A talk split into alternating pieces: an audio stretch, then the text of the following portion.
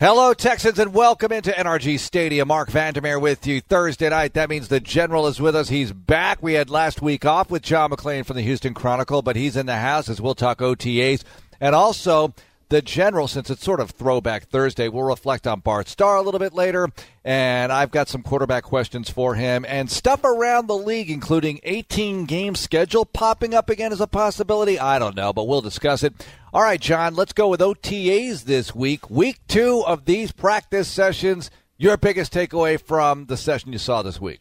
I'm watching guys that they need somebody to step up at their position, not just the offensive tackles.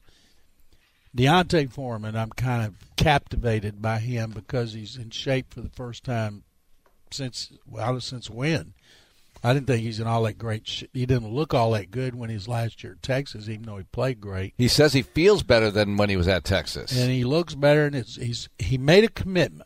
You know, Bill O'Brien had that exit interview with him, and I bet that was a one-sided conversation.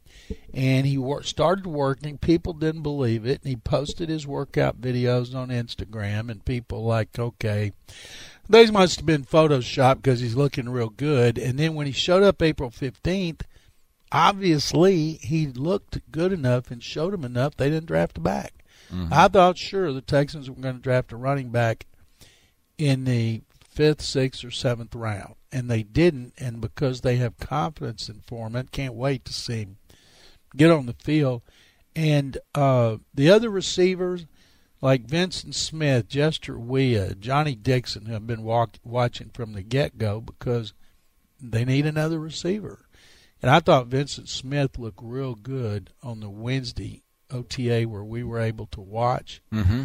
Keke Coutee, I, not Coutee's ability is not in question. His is only can he stay healthy, and he's healthy right now, and he's real, really good. I remember this time last year, Mark, they were telling me, boy, this kid from Tech, he's going to be special. And he would have been, except he got hurt with that hamstring off and on. So he looks real good. And I wrote a, a column this week about how great this offense could be if the line is a little bit better, which I know we believe it will be, if Miller and Foreman stay relatively healthy and the three receivers. That yeah. passing game can be prolific. I think it be could be one of the three best in the league if those guys stay healthy. That's a lot of ifs, but the fact is, they don't need anybody right now. They've got linemen, they've got tackles, they've got the receivers, they've got at least two running backs. Somewhere in there, there'll be a third one, but this offense could be great. Do you agree? Uh, well, I, I agree it could be, and I think another big aid is I've mentioned this before. Watson going from zero reps with the first team in OTAs the last two years to all of them as far as 11 on 11 goes. I know that he was doing some 7 on 7 last year, but to see him in 11 on 11 work where they can do situational stuff and simulate blitzes against him and everything else, for him to get all these repetitions against those guys with the first team, that is monumental for this team. I, I really think you cannot overstate how good it's going to be for him to have these four weeks of that kind of practice before he gets to the desert and then training camp. But see, I don't, I don't even pay attention to that stuff because I know he's going to be great. He's going to take the next step in his second full season as a starter. The thing that stood out with me yesterday at Watson is his accuracy throwing corner routes just inside the pylon. Every one of them was perfect. Now he's in shorts, of course, and a t-shirt or in red shirt, and nobody's after him. But he just throws such a pretty ball and I'm talking about just yesterday, but I'm going to throw this name out there of somebody that the listeners will know. Watching him throw the ball yesterday reminded me of Warren Moon in his practices because coaches used to say Moon throws such a perfect pass. He's very accurate.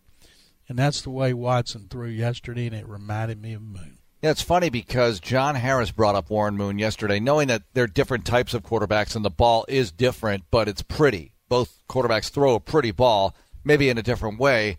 And I just find it interesting that Harris, 24 hours ago, brought up the same name, and you guys haven't even talked. Well, I used to watch Warren every day because back then we watched all practices every minute, all year round, and because everybody talked about that ball being thrown so perfectly, the spin, the way it came out of his hands, and where he placed it. They used to have drills where they would put trash cans just inside the pylon and put them at like the 10, 15, 20, 25, 30. Mm-hmm. They'd have competition, of course, not just the players but the coaches. And Moon, there was nobody that could come close to Moon. That included backup quarterbacks. And just because he was so accurate and the ball was perfect. One time I asked their general manager, Mike Holovak, I said, why don't when Steve McNair was rookie in '95, and they had Chris Chandler, Chris Dean, and he didn't help McNair at all as the starter.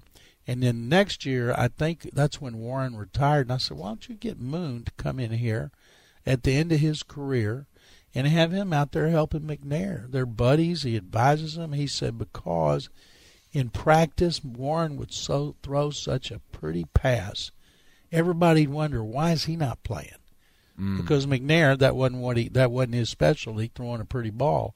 But uh, and I thought at the time, wow, never thought of something like that. Yeah, because he could still throw a pretty ball in practice, but you wouldn't want to see him in a game at that stage of his life, right? Uh, well, I, that that wasn't what he said, but and I didn't think not to have him play, but to come in here and work with McNair. Yeah. And uh, but I thought that was a very interesting reason not to pursue it. Hmm, interesting. So uh, I love I love having AJ McCarron as a backup. I think that's great. Joe Webb does everything. Boy, he never gets a break in practice. He told us that in an interview recently, and I saw it yesterday. I mean, he's going from one station to the other. What a valuable asset he is. But let me go here as far as guys who catch passes and impossible not to notice Jordan Thomas in year two and Akins as well. But I really am intrigued by Thomas. We talked about him a bit yesterday, but John, there was one play where Gibson's all over him, and if the ball's placed perfectly high and away, Thomas is going to catch it, and it's going to be a very tough cover. I love seeing what he can do going into year two. Akins as well. I don't think that any of his four touchdowns was not a real good catch. I don't think any of them were perfect passes. I think he had to reach, bend, had people on him, and that's something that impressed me last year for a rookie making that. And it looks to me, Mark, looking at his body, it's it's been rearranged. You can tell he's working hard. He doesn't. Uh, you know, he's six five and a half. He was two seventy seven last year. I'd be interested to see what he is now. But I need he, my body rearranged. He, well, you worked as hard as those guys do. Somebody mm. paid me that kind of money and wanted me to do it, I'd say rearrange me. But he just looks great. He looks like a big time tight end. So does Kahale Warring. Warring looks looks like a big time tight end. Jordan Akins looks more like an H back, but I think tight end's going to be a really productive with those two guys going into their second season with Warring stepping in with all kinds of potential that that position over the next two or three years is going to be really good. And if they kept, can you imagine if they keep Fuller and Coutee healthy and these tight one of these tight ends or both emerges? That off that's another reason I think this offense can be great. John, you and I had the four tight ends debate a few weeks ago. I still think there's a chance, and I know it's way early, but I'll be monitoring that one. I, I think there's a chance they keep four tight ends. I don't. I think they'd have to cut back at another position. If you got three good ones, why keep a fourth one? Darren Fells will be the odd man out. Are you going to cut back on an offensive lineman? You can, mm. I can't cut back on a receiver with Fuller, his injury history, and then Coutee, Coutee missing so many games last year, and those running backs are like Buddy Howell. He was on his team for one reason last year because yeah. he is a really good special teams player. Now, what if you took a guy, okay, special teams are so much better. They did a lot of things in the off season with eye on special teams. Johnson Bademosi is a luxury. He is a cornerback who doesn't play cornerback. He's there because special teams. Do you cut back a guy like that? Except I think if they do, they're gonna have they have plenty of guys to take his place who can actually get on the field. So I just if they play special teams as well yeah. as he does, because those guys might not make it onto the field, but they've got to play special teams, so you better make sure you're upgrading there. And I think it's going to be tough because he's good. Well, I don't think they'd have to upgrade. It's got to come close to him because with him, you don't have a guy. When they had injuries last year, my God, they're playing Shareece Wright, and the guy that came from the Rams got hurt every time he stepped on the field. I can't remember his name. What was Kenyon? Kayvon Webster. Kayvon Webster. And they were desperate. That's why you got to have DBs who can play. But – if you know if Fells plays show is great, then he's going to force his way on the team.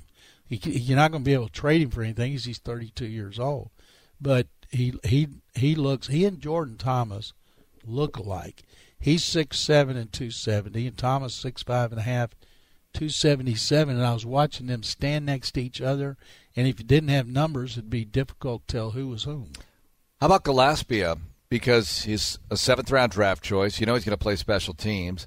Can he do some H back stuff for you? He doesn't look like your prototypical blocking fullback, and they didn't have one last year. And even when they did have one the year before, years before with Prosch, wasn't like he was in there on every down. He was in there for the minority of the downs, really. I noticed on the pronunciation guide that you're looking at there that you got it's mm-hmm. Gillespie, even though it's spelled Gillespie. Well, just, I haven't gotten there yet. Just I, like wearing, and you know, makes no sense based on wearing, but it's wearing. And uh, and one thing I noticed on there too, I didn't look at it closely last year. Been calling him Senio Kelemete. It's not Senio, it's Senil. Yeah, I knew that. Even though it's S E N I O. I got that right last year. And one of these years, the people around here will pronounce Chantrell right.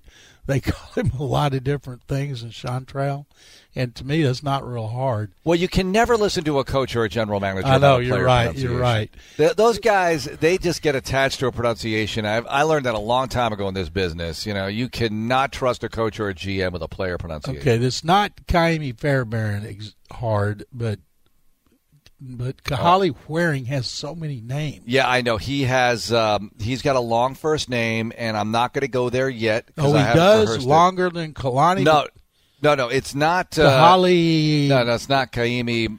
Yeah, like uh, Fairbairn. Okay.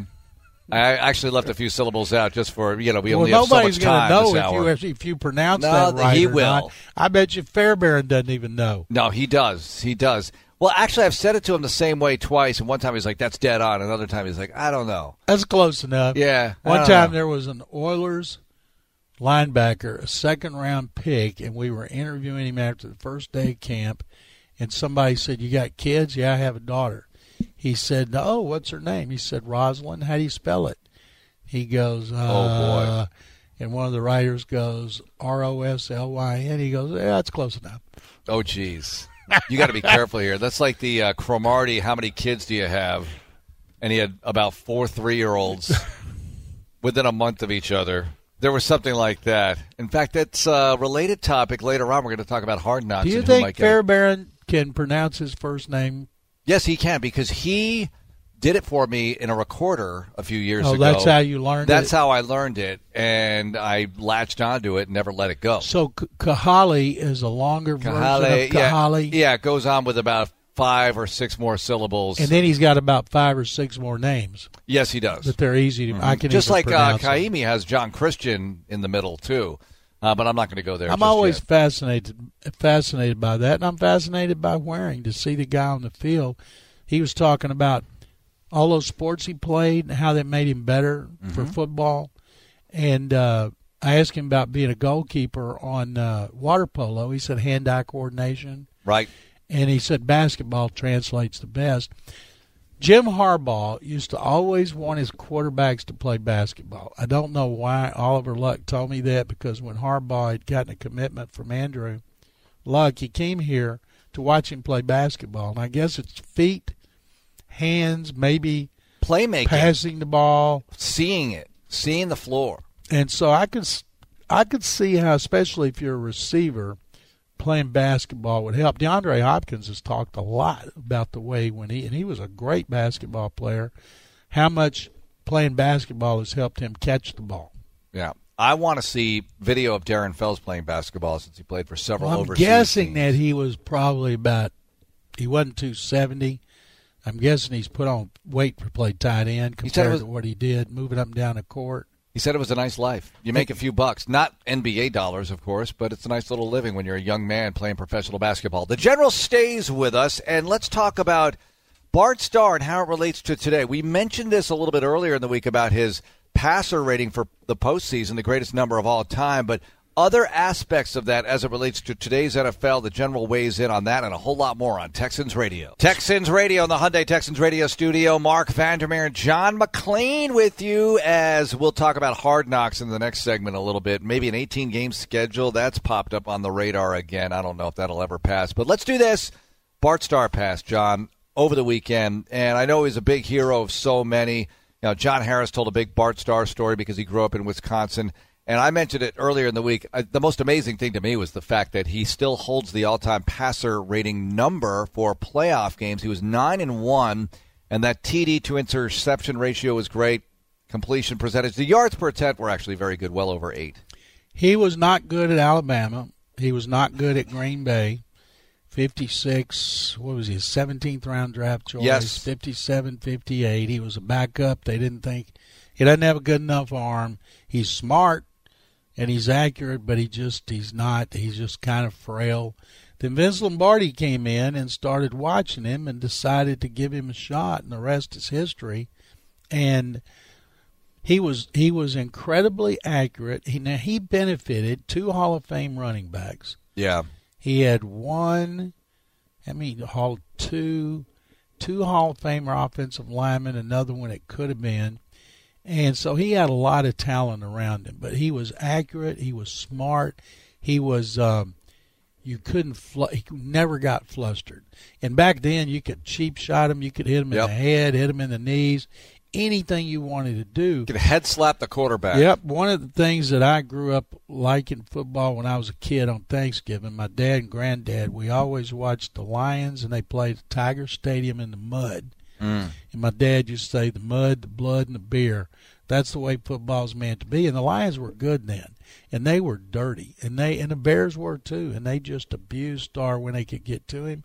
And he never acted like he gave it a second thought. I mean that's why they call it the black and blue division because of those days. and they were and he was just so good and and such a great guy uh, a couple of times when Greg Cook worked at 610 Greg had played for him played ni- Greg played 9 years with the Packers in their Hall of Fame and he might have played every year for Starr I can't remember but if he wanted Bart to come on the show he just picked up the phone call. Starr came on and one time uh, Greg and I were on by ourselves, and I asked Bart during a commercial if I could ask him a Hall of Fame question. He said, "Sure."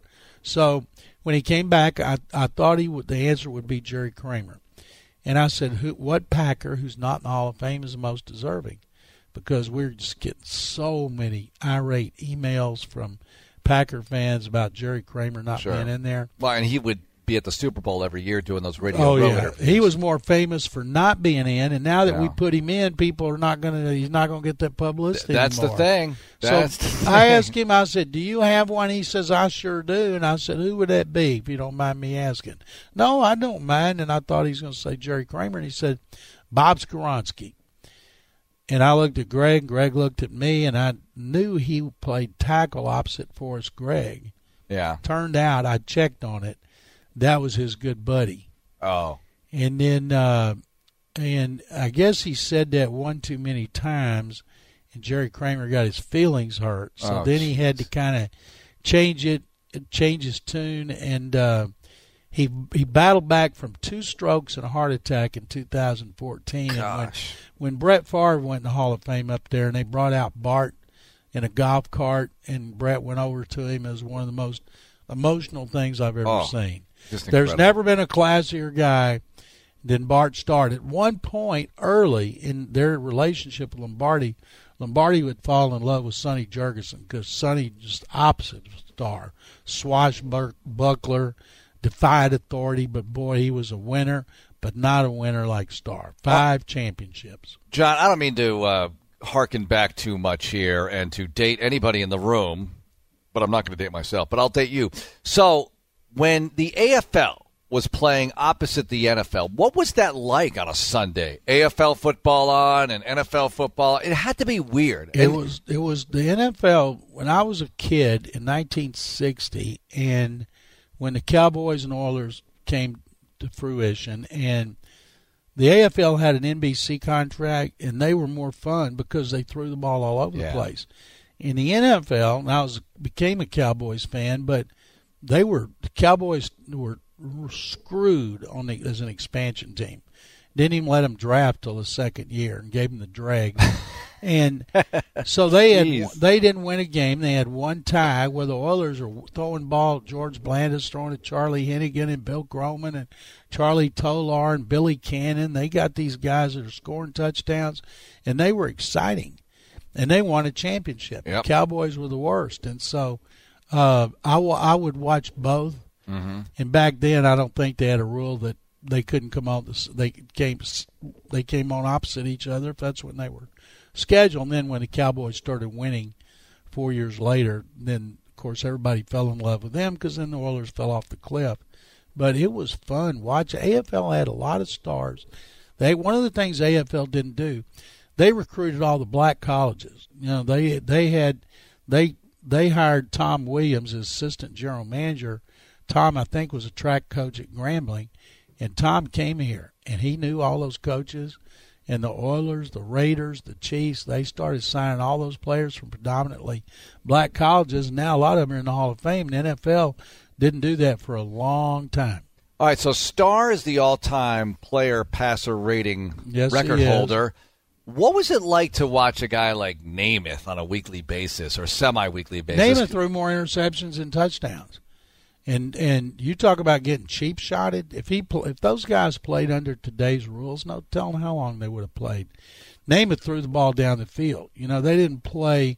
They played a lot of man coverage, and he threw to uh, Don Maynard, Texan, George Sauer, another Texan, and uh, he threw the ball deep. He didn't dump it off a lot, and he unfortunately got hurt a lot.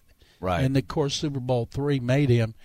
Um, I don't know if I've told you this, but uh, before the '65 season, I believe that was it. The AFL owners had a secret meeting, and they each wrote down the name of a star who was going into his senior year at college, and they drew him out of a hat. And whoever you drew, you were supposed to sign that guy. Bud Adams drew Joe Namath. He called Namath a couple times in Tuscaloosa, Namath politely told him, I'm not in, I want not interested in Houston. I want to play in the bright lights of New York, Chicago, or Los Angeles. And Bud said, "I'll give you more money than you ever dreamed of. Thank you, sir, but I'd rather I want to do that." So they didn't have a team in Chicago. L.A. had moved to San Diego, and New York was the worst franchise in football, either league, and that was the New York Titans. So Bud called the league office and said, "This kid." Everybody says he's going to be great, but he's not interested in coming to Houston. If we want him, I'm gonna have to give the rights to the to the Titans. And turned out, I believe, that's when Broadway producer Sonny Werblin had a group to buy the tournament to, to the Jets, and he was all about promotion. And so Bud gave the rights to Joe Namath for Jerry Rhome. Mm. And uh, I've talked to Jerry about this. Bud told me a story years ago, and Lamar Hunt had confirmed it. That uh, so really, Bud Adams kind of saved the AFL and the rest was history. And uh, Werblin gave Namath the biggest contract. I don't know if it's all sports or just in football. I remember people were just blown away by that contract. Since we're in the throwback machine, do you have any recollection of watching the Dallas Texans on television, who later became the Kansas City Chiefs? No, I do not. Um, and that's not true. They the third year when they played the Oilers for the championship, it was double overtime. Tony Tommy Brooker kicked the winning field goal. So that's what I remember about them. Then uh, Lamar Hunt, his family, of course, was in Dallas. He moved him to Kansas City, which was a great move by him, an untapped market. Do you know that George Halas brought Lamar Hunt and Bud Adams? They they announced AFL in Bud's office here, and uh, he offered them expansion franchises in Dallas and Minneapolis if they would have dropped the idea of a new league, which would cause a financial bloodbath. So Bud could have owned it. the Cowboys? Well, I don't think Lamar would have agreed to that since he lived in Dallas. Yeah. But Bud could own the Vikings. And so they were going to do it, but they Lamar wanted it in writing, and Halas said he hadn't told anybody about it. But my words, my bond. And you know, here's a 26 year old and 34 year old telling a guy that founded the National Football League, "Well, sir, I know your words as good as gold, but we still need it in writing." and he kicked them out of their out of his office in Chicago, telling them it was going to be a mistake and the league would never survive, and all of them would go out of business because they couldn't withstand the a war. And uh, and I often thought, what if Bud had owned the Minnesota Vikings? And what would have been here eventually? Eventually, this city gets a team. It's a huge market. All right, the general stays with us. I have one more quarterback to ask him about. We got to ask him about Hard Knocks as well because they're having trouble finding a team that wants to be on the program. And what about this 18 game schedule stuff? It is Texans Radio. We're hanging out with John McClain on a Thursday. Appreciate you being along for the ride with us here on Texans All Access. And we've been talking about a bunch of stuff tonight. OTA review, a little bit on quarterbacks from yesteryear because of the passing of Bart Starr. Big topic this week.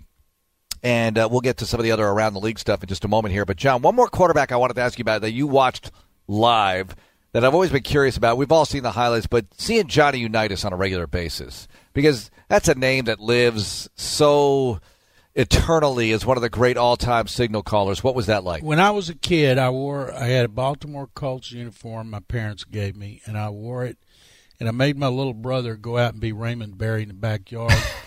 and I wanted to be Johnny Unitas. And in 1983, their last year in Baltimore, the Oilers played there, and I was on the sideline at the end of the game. And he's standing there, and I went and stood behind him. And I'm like, God, you're so short. You're supposed to be 10 feet tall. And I wanted to say something to him about how how much I admired him, and I'm thinking, you know, he's heard that a thousand times. And I'm trying to think, how can I approach Johnny Unitas and tell him I used to play like I was him in the backyard? And I couldn't do it. And then the game ended because, you know, we went down with two minutes left, and he started walking off, and I walked with him, and he was bow legged by then. He had, mm-hmm. but he was probably six feet tall. He was not wearing high tops. And I still think of all the, and I didn't cover him. I watched him though, that he and Montana and Brady and Peyton and Elway are the greatest quarterbacks I've ever seen, and and he was such an accurate passer. We're being asked by the AP, a bunch of us, to vote on like greatest play, greatest game, and all that for the 100th year. Yeah, and I'm I'm uh, the I put number one the Alan Ameche overtime touchdown. The Colts beat the Giants because it put the NFL on the map. It was the first yeah. overtime game, and uh, I'm going to put that as game. And there have been so many great ones, of course. And and Unitas was just he was a pocket drop back passer. Quarterbacks didn't run until Fran Tarkenton came in and set everybody on their ear. They couldn't believe a Is he the most forgotten all time great? And he's in the Hall of Fame. And one reason he's just disappeared. Yeah. You know, he goes from TV and he's a businessman in Atlanta. I've only seen back in Canton one time, uh-huh. and he just disappeared. And and uh, well, more seasoned people will remember. That's incredible. The TV show that he was he, on. He did. He he was such a big personality, but he didn't get the respect that he deserved as a passer because they call him a scrambler. And today he would be conservative based on what we see. Yep. But I thought Unitas was just spectacular to watch, just a machine. Oh, great stuff from the general on him. All right, a, a few things here. Having trouble finding a team to do hard knocks. Should be the Raiders without a doubt. And the Raiders, you get to see so many head cases. Vontaze Burfict, uh, Antonio Brown. Yeah. Now the biggest in NFL history, I believe, Richie Incognito the the Raiders and the the Raiders should be ashamed giving this guy another chance. And but still, I'd watch to see how crazy he is, and he is crazy. He's admitted it. And to me, everybody else is boring, and everybody else in second place to the Raiders. And somebody said, "Well, wait till they get to Vegas." Well, they're not going to have training camp in Vegas next year they they don't have a facility that's going to be ready next year. Mm. So they may end up having to train in uh, in Oakland where they are now, and then going back and forth. But uh, they've never trained away from the West Coast, I don't think. So just because the team's going to be playing in Vegas in August, they're not going to be there, I don't think. So give us the Raiders now. Don't wait till Incognito and Burfict and some of those other head cases are gone. Do it this year. Uh, they do have a lot of interesting personalities, no doubt. But uh, there was a whole article about by Florio on how teams just don't want it, which is hardly breaking news. It's such an intrusion But into see, your building. Worked. The Texans went to the playoffs. The Browns turned Right. it around. But they don't enjoy having it. Now, Bill O'Brien said the guys couldn't have been any better from Hard Knocks, Ken Rodgers. I was always worried about it, and I thought those guys did a tremendous job. They did. I just think it's odd when you work somewhere and somebody has a camera in your office and it's mic'd up. I think that has to be really tough to live with, even if it's only for four or five weeks or whatever the total count is. It's got to be brutal. If there's a God, Hmm? Bill Belichick will have a camera in his office for hard knocks. well, he allows it from time to time, but not for that whole thing. Not And- like that. you know, Florio's point is that with all the social media by the team, a lot of the clubs do their own work. It's not exactly hard knocks, but we put out stuff that takes you inside a little bit, and some more than others. With all that out there, do you really need hard knocks anymore? I think it's still a very I've watchable watched show. every episode of every show. I like it. It's well I done. do too. I'm fascinated because it shows me things I can't see otherwise, including on your website. You know, y'all give y'all give um, from a vantage point that the media can't do, but still hard knocks because those cameras are in there all the time. And sometime like last year, when that first episode, when you knew when um, Corey Coleman, the receiver, walks into Hugh Campbell and wants to know why he's not running with the first team, and he says, "Check with Todd," meaning Todd Haley. In other words, I don't know. Uh-huh. You knew that was going to be different, Yeah. and I thought the Browns were fascinating. I wish they could force them to do another year because of all the changes they've made. Ooh. But I tell you what, if the Raiders are in there, I can't wait to see it because Gruden's going to be a great personality. I'm embarrassed for Mayock saying that, well, they can't have all Boy Scouts. I thought that was a cop out on incognito, and I thought Mike was going to, I don't know, not go off the deep end with some of these signings when you're so desperate to win. But to have Burfict and Incognito, I know they're different. and different Burfict with Antonio Brown, who he cheap uh, shot. It cost him a playoff win. I just think there's a lot of uh, there are a lot of things that can go wrong. Yes, for the Oakland and that's Raiders. Mm-hmm. perfect for TV. You know, HBO wants them. Yeah, yeah, a lot of potential there. I don't think the NFL, based on if you sign Richie Incognito and Vontez Burfict, you shouldn't have the right to say no. Mm-hmm. To me, you give up your privileges.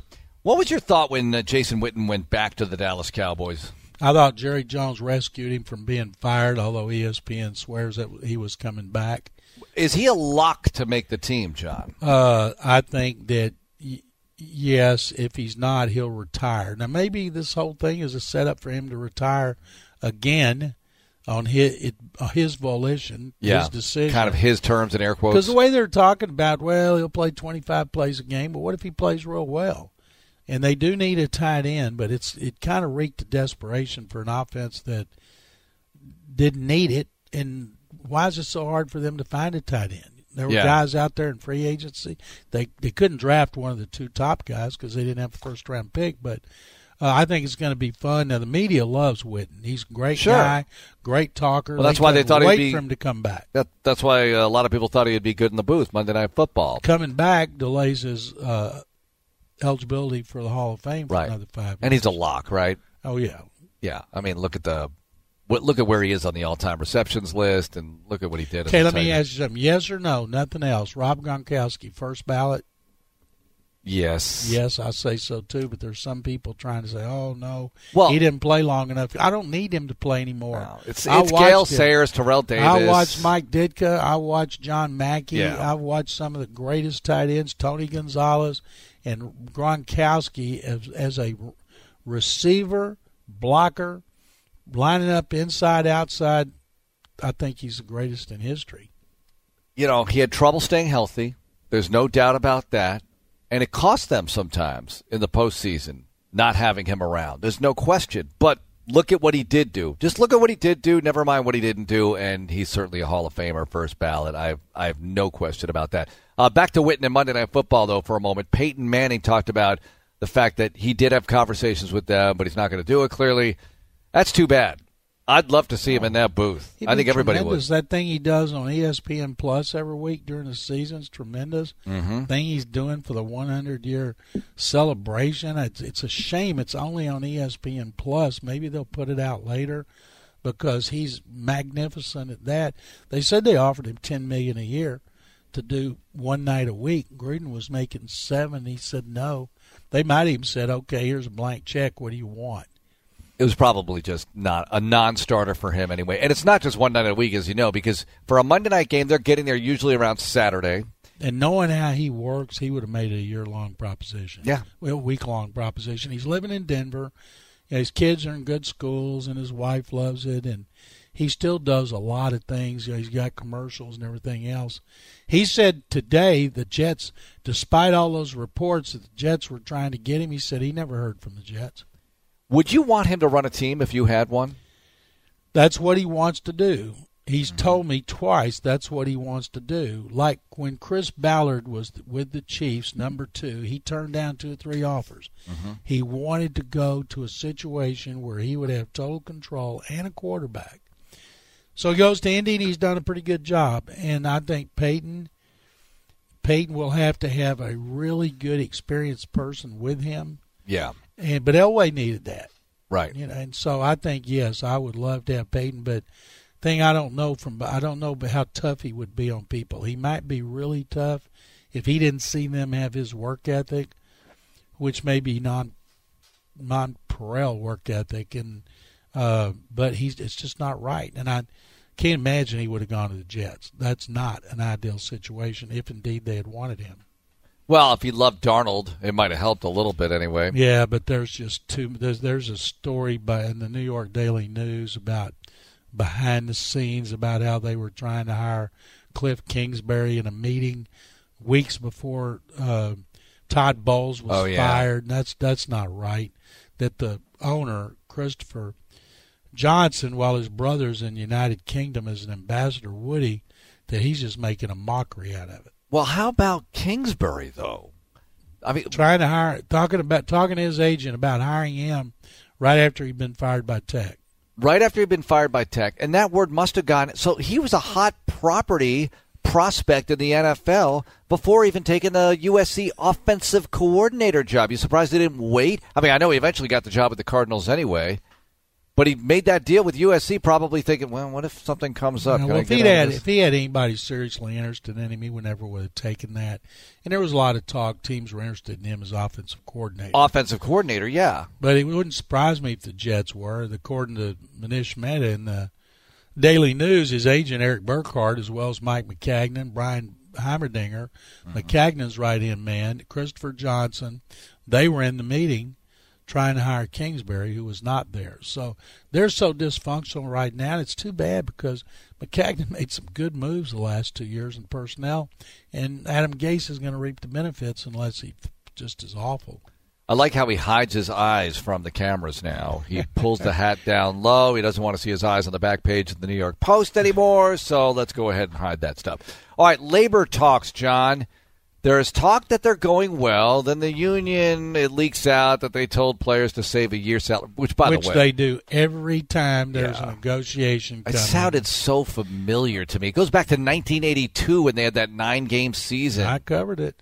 There's one in 77. So here's the deal about the 18 game schedule. How can you play an 18 game schedule when you're worried about player health? And well, what if you drop some preseason? well, so or what? They don't play in the preseason. Uh, They go from not for having a cup of coffee in the preseason to playing an entire game. That's not a good. Now, if you give them enough money, players play 20 games. But the idea is to put more money in the owner's bank account, not the players. Well, you could do both. Hang on a second, though. Just hypothetically, let's say, yeah, you're making more money as owners, but you're making more money as players because you're going to get 55% or so of the gross, and you could expand the rosters. And you have to if you're going to you play would 18 have to expand the rosters. Quarterbacks are bad enough now when the starters get hurt. I think that um, you would have to have more uh, scrimmages, joint practices. You would have to have coaches would have to have more control over the players in the off season. Players couldn't have all this time off. You couldn't have no pads. So I think it would become more physical. What I think is Okay, okay, boys, we want you to play 18 games. Oh no, we don't want to do that. We want to smoke marijuana for medicinal purposes. Oh boy, you got us over a barrel. And okay, after a lot of consternation and hand wringing, we won't do the 18 games, and we'll let you smoke pot for purely medicinal purposes. Yeah, every player on the roster getting a prescription. No, I'm just kidding. But here's what we want. yeah, and it's a lot of money they give up, and they'll get it, and the owners will laugh all the way to the bank. But you don't think 18 games really happens? No, I just don't. It's it's it's um when you're so worried about injuries, why would yeah. you expose them to injuries more? There's talk about if they went to 18 games, giving players two games a year off. So do oh. it, give it to them first game off, have a second bye week. They got to sit. So then you're going to be playing into into March. Oh, that kind and of. And a player's not going to like to sit. Mm-hmm. And then uh, Aaron Wilson and I were doing a podcast today, and he said start the season in August, and I said they will not play again on Labor Day. Why is that? Because the TV ratings were awful. They used to start on Labor Day, and no matter what happened, they started behind on the ratings. Oh, NFL ratings are down. They were this, and then it'd take them weeks to catch up, and they realized because Labor Day is a holiday, that's probably the only day of the year people want, the only weekend people don't want to watch the NFL. Isn't that interesting? So and and so what if you played into late February? Who cares? It's winter. Football's a winter sport. It is now. You're playing these AFC and NFC championship games in very cold conditions. Okay, often. let me ask you this: What yeah. comes first, 18 game schedule or expansion to London? Ooh, that's a good question. I saw one scenario that had an NFL team housed in London, but you'd come here and practice for a while, maybe two, three weeks, play a few games here, then go back over there. If you think about it, you have to stage eight games in London. That would be great for the London fans eight teams going over there to play. Mm, that's tough. I don't know. I think it's a really tough deal. I think that that is less likely than 18 games. And as I say that, I want to say London is more likely. It's tough either way. We'll see how it goes. John, what do you have going on in the Chronicle? Aaron Wilson and I have a uh, our weekly podcast. We've got several stories each. I'm writing Sunday about Jonathan Joseph and his influence on all the new players, not mm-hmm. just the rookies, but the vets in the rebuilt secondary, and uh, I'm writing about Kahale Kalani, whatever else his first name is, Warring for Monday, and then we'll be back here Tuesday with uh, the last OTA that the media is able to watch. John, thanks a lot for joining us. Thank you very much, Mark. That's the General John McClain. Tomorrow night we'll be back on. John Harris and I usher you into the weekend. And don't forget about Texans 360 Saturday night, 11 o'clock on ABC 13 with Sean Pendergast guesting with Drew Dougherty. Go to HoustonTexans.com for videos, articles, photos, everything about your favorite football team. Have a great night and go Texans.